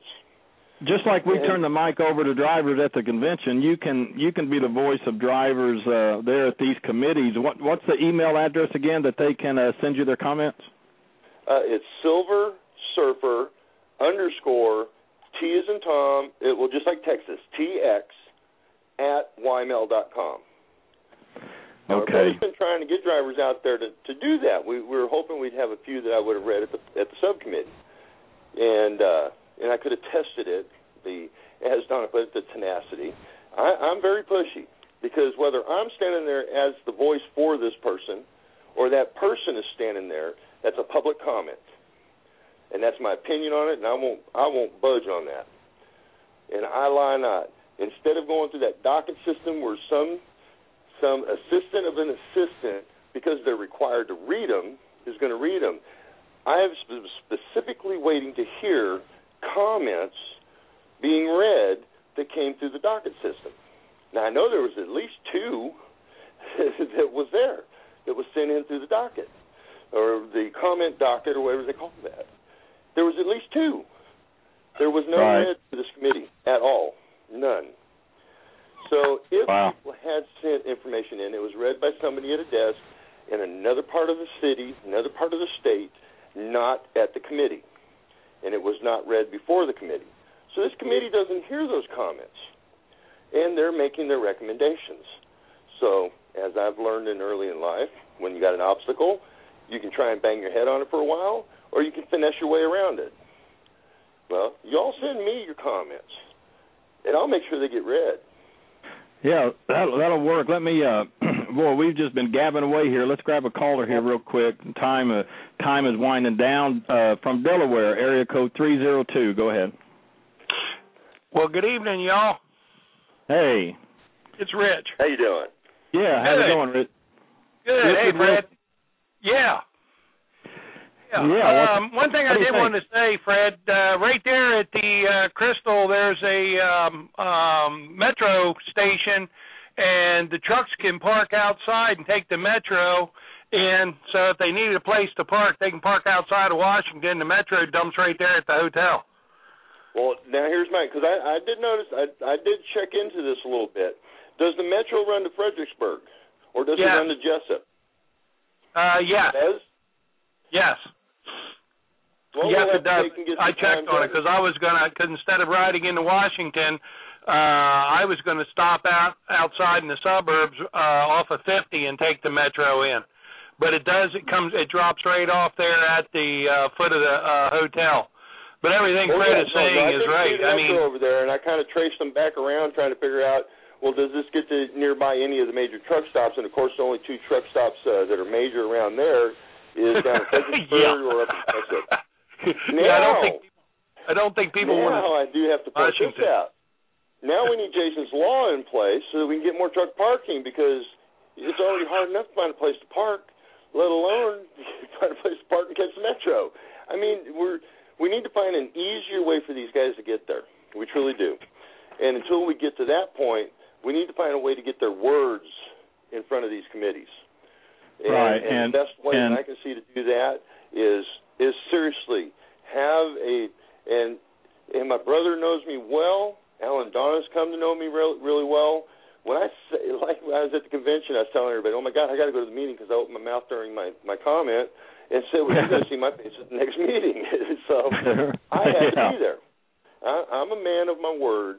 If if if I get comments sent to me that has your name and your state, we don't need. I don't need location stuff, and if they do, I'll laugh at them. Just a name and a state, so I can say this here is this is so and so from this state, and these are his words. I'm just the voice, and Right, I will well, read them. Yeah, we understand. That's that, well, that's what they need. And and thanks, Richard. You know, but uh, Oh, I want to ask Richard a question. Okay, hold on just a second. I was just going to say the thing about the metro is, I mean, Fred, if you didn't know about it, I don't know about it. I'm a driver out of Florida. I mean, how many drivers don't know that? Probably none, because I didn't recognize it was even there until we were taking off, and I saw the the turn, like I guess you call it terminal, uh, I noticed there was a rail line. I was saying, ah, and I kind of looked into it, uh, and I can't really find where that. I mean, you you're gonna have to do transfers or or changes Right. because you've got a northwest and an east, you know, northwest east, uh, north south east west routes that they usually run, and the and the Right, well, that's- trucks are- yeah. That, that's that's that's the information that uh you know they probably need to post up on their website so drivers know that you know there is a place to park. But uh Richard's back on. Donna, go ahead. We're winding down here, but we'll get it in real quick. Hey, Rich, how are you? Good, hon. How are you? I'm good. How much of the show tonight were you able to catch? Uh, about three quarters of it. Okay, good. And tell me, um, you know, what I, um how did you feel about a lot of the topics? Um, and uh, we covered a lot of ground. Uh, especially, you know, that part about the um the the drivers, the companies in in the United States, uh down in Mexico and hiring drivers and just running all over the country. Oh yeah, well, you know that that that's such a corrupt situation. Uh, just look at Transport Olympica. I mean, you know they they're they they come into the country and a week and a half after they're granted their uh, uh, cross-border program, they're given full authority. Tell me that wasn't sitting in the in the wings ready to be negotiated. Uh, there's a lot of things that are going on right now with all this. Uh, uh the feds the feds running scared right now because that oh, for the for the first time they realize there's people like us out there that are spreading the word and and they realize that their information isn't being uh held in Washington secretly and it's getting out and the people and the drivers and everybody's learning about it. And uh people like Fred now coming on board uh myself uh you know Todd Dill, several of the people involved are now starting to make their voices heard, and I think they realize the voices are heard. And like we've been saying through the whole all, through this whole process, um, the more voices heard, the more they're going to heard, the more influence it's going to be. And you know, uh, like Fred will tell you, that is probably one of the most law enforcement heavy committees. And Oh, believe Lord. me, if you sit into them like I did, and I know Fred did, they it's more Mhm. like to an FOP meeting than it is to a trucker um commit you know uh, advisory committee and and and until people like us get up to the microphone and say anything they're going to have total control of the you know the airwaves Yeah, it's. I mean, it's. And and herein it goes back to what I was taught as a kid. You know, multiple uh, encounters. You can impress upon them a a, a you, you, there's a force here. This is not somebody that just showed up one time and set an impression. That we're making a you know we're uh, we're making a presence being felt now, and that's what we need. We need to have a presence felt within that beltway where these guys they're already hearing and they're catching on that we're getting wise to the game and we're figuring you all out and we're finding out where the info's at and we're getting it out. Now we need to let them know, let them feel our presence. I mean, is it can be done. It truly can. It's just it's going to take It's- it's- persistence. I know it can be done because you've done it. So uh But, it's well, just yeah, but it- oh Lord, it's get- boy, did that, it's that getting that the voices out there. excursion. It took It's a while. the- it, it can be done. it's getting the voices out there and somebody standing Yeah. up to it. But hey, that's what we're doing. That's what we're working on. So, uh, Richard, thanks, appreciate it, and um, uh, Fred, appreciate you coming on the show. Keep us up to date on all your work. I will. I will. And you know, if we, if we can find one of them them powerhouses out there, uh, we'll have this game won. Well, you know, I mean, uh, I'm uh, t- times times get short here, but you know, I, uh, the this powerhouse thing irritates me. I mean, um I mean, we we have OOIDA. I mean, they're 25 years strong. I mean, you know, you can't Mhm. just blow OOIDA off. They've done, No, you know, they've no. done they've done great work for drivers. They've done great work for the industries, and oh yeah. um I mean, I know that they've got to be on top of this too. Well, uh, like I said, I, I mean no disrespect because I know that their heart's in the right place. It's just they're, Uh-huh. they're they. You got to understand how it works here, and and the give and the give and take and the give and take and what what doesn't get done right. And, I love the way Todd did stand up, and he says, "Well, if that's the case, then we'll take them to court." I said, "Yeah, but we got to start fighting this on the front end, not the not the back end. We got to start fighting this before it becomes a problem." not after it becomes a problem. That's where you guys are great. You guys are on the ball on staying on top of this when something happens. You've got you drag them right in the court, and yes, that's I, I commend you on that. But we need to stop this stuff on the front end. We got to attack it when it's being constructed, so that it doesn't become a problem, so that we don't have to go ask some court to you know side on our side. It shouldn't be a problem Right. to begin with. Yeah, I see what you're saying. I mean, I, I mean they, I mean they, they've been around a long time. They, they do kind of do that, kind of af, kind of the after the fact deal, but uh get involved. I mean, I'm sure they know how the political game works. I mean, they've been doing it a long time, Yeah. but they, I see what you're saying. They, they do kind of come in, uh kind of after the fact, kind of. Well, now we do have to take notice that they are a 501c3, and once you Yeah. take and that's the one thing that my brother he, JB was like, we we got to get ourselves nonprofit set up. We got to get 501. I said no. The minute you take and become a 501c3, you have restrictions and rules placed on you. There's only so much you can spend. There's only so so much you can do. There's only, you you can't lobby this, but you can give money to a lobbyist. Uh, you can't do this. You can't do that. Being an individual or being a company, I can say what I want, when I want, and where I want. I can talk to whoever I want. There is no rules that I've agreed to that shuts me up and puts a muzzle on me. And that you know, once I got my brother to understand that, we've we've been just kind of trudging along, you know, kick them in the butt whenever we can. We got Virginia. Uh, Tennessee's about to get it next in South Carolina. They don't get them signs down, and, and it's just like I'm serious. Well- I've already I've already started uh, the because we've already we've already done it once, so we, we we're shortcutting to the we're going straight to the end result, and uh, and it's just you know Yeah, well, I mean, it, it's just I'm it's just a testimony to what you know uh, a few people can do, uh, and just imagine, like Richard Wilson says, if 13 million got involved, imagine what we can do. now allow me to point something out. What bigger powerhouse than 13 million drivers? Yeah, I know.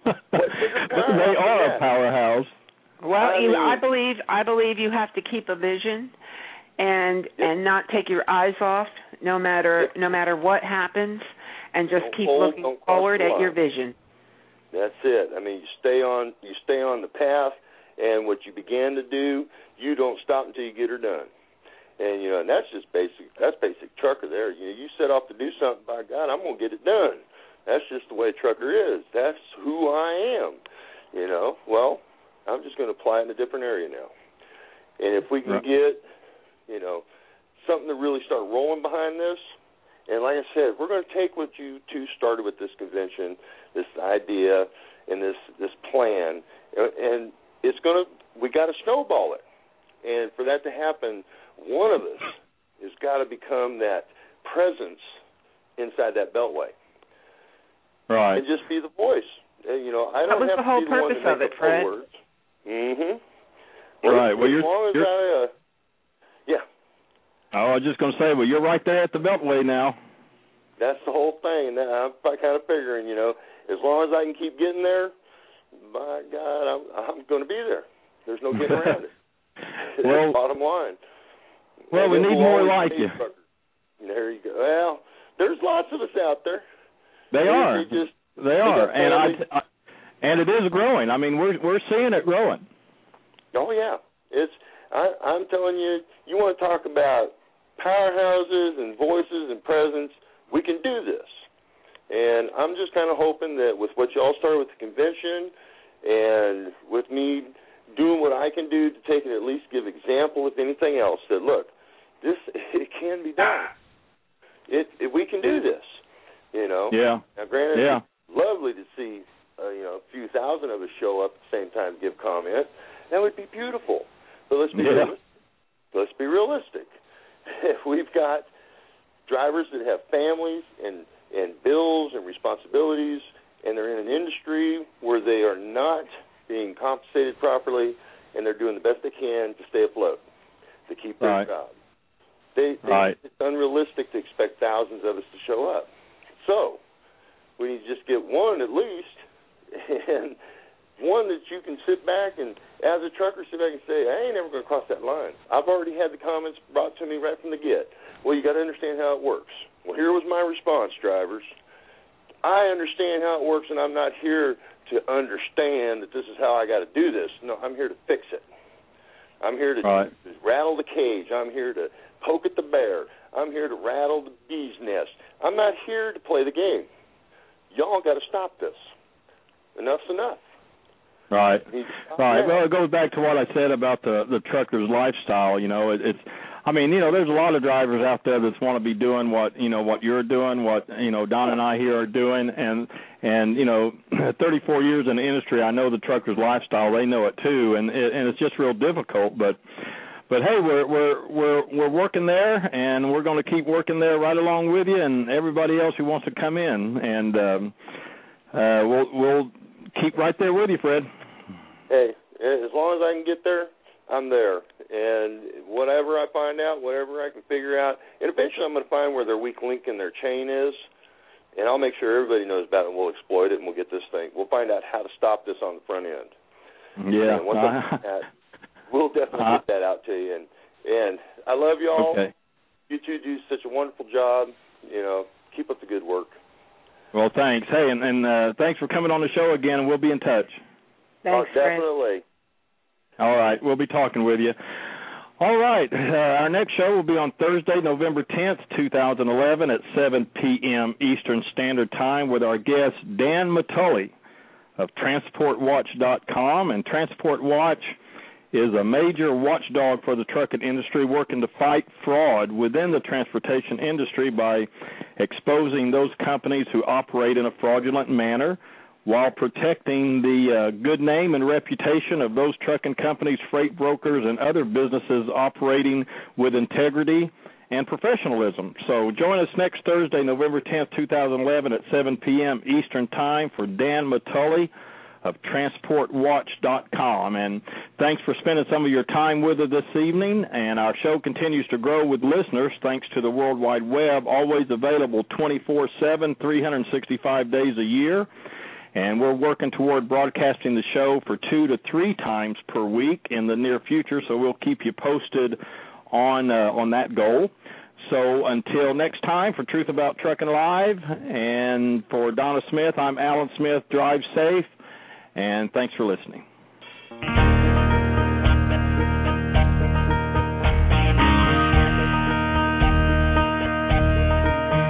I've been driving these rigs since 79.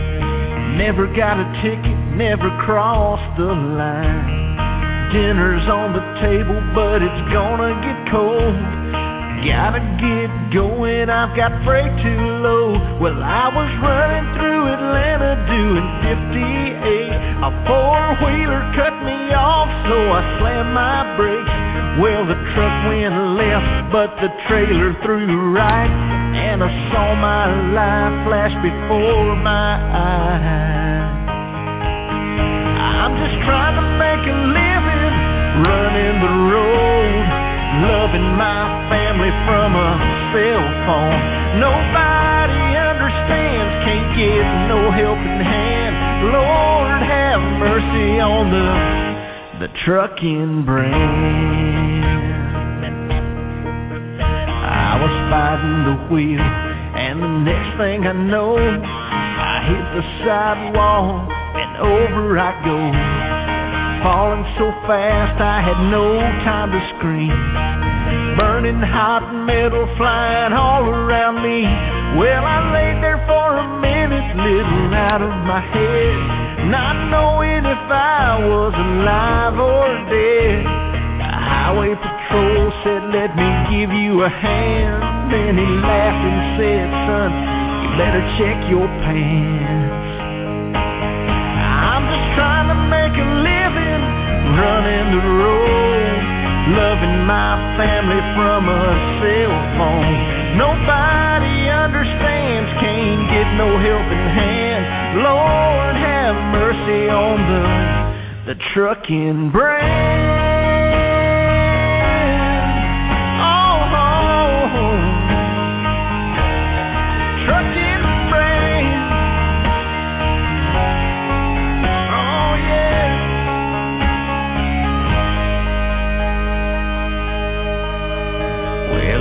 At me and my burning rig.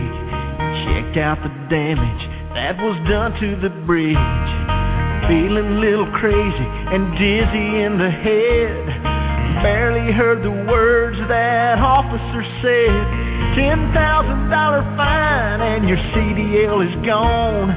Better call your mama to come take you home. Three million miles and never a glitch. The four wheeler only got a slap on the wrist. I'm trying to make a living, running the road, loving my family from a cell phone. Nobody understands, can't get no helping hand. Lord have mercy on the the trucking brand.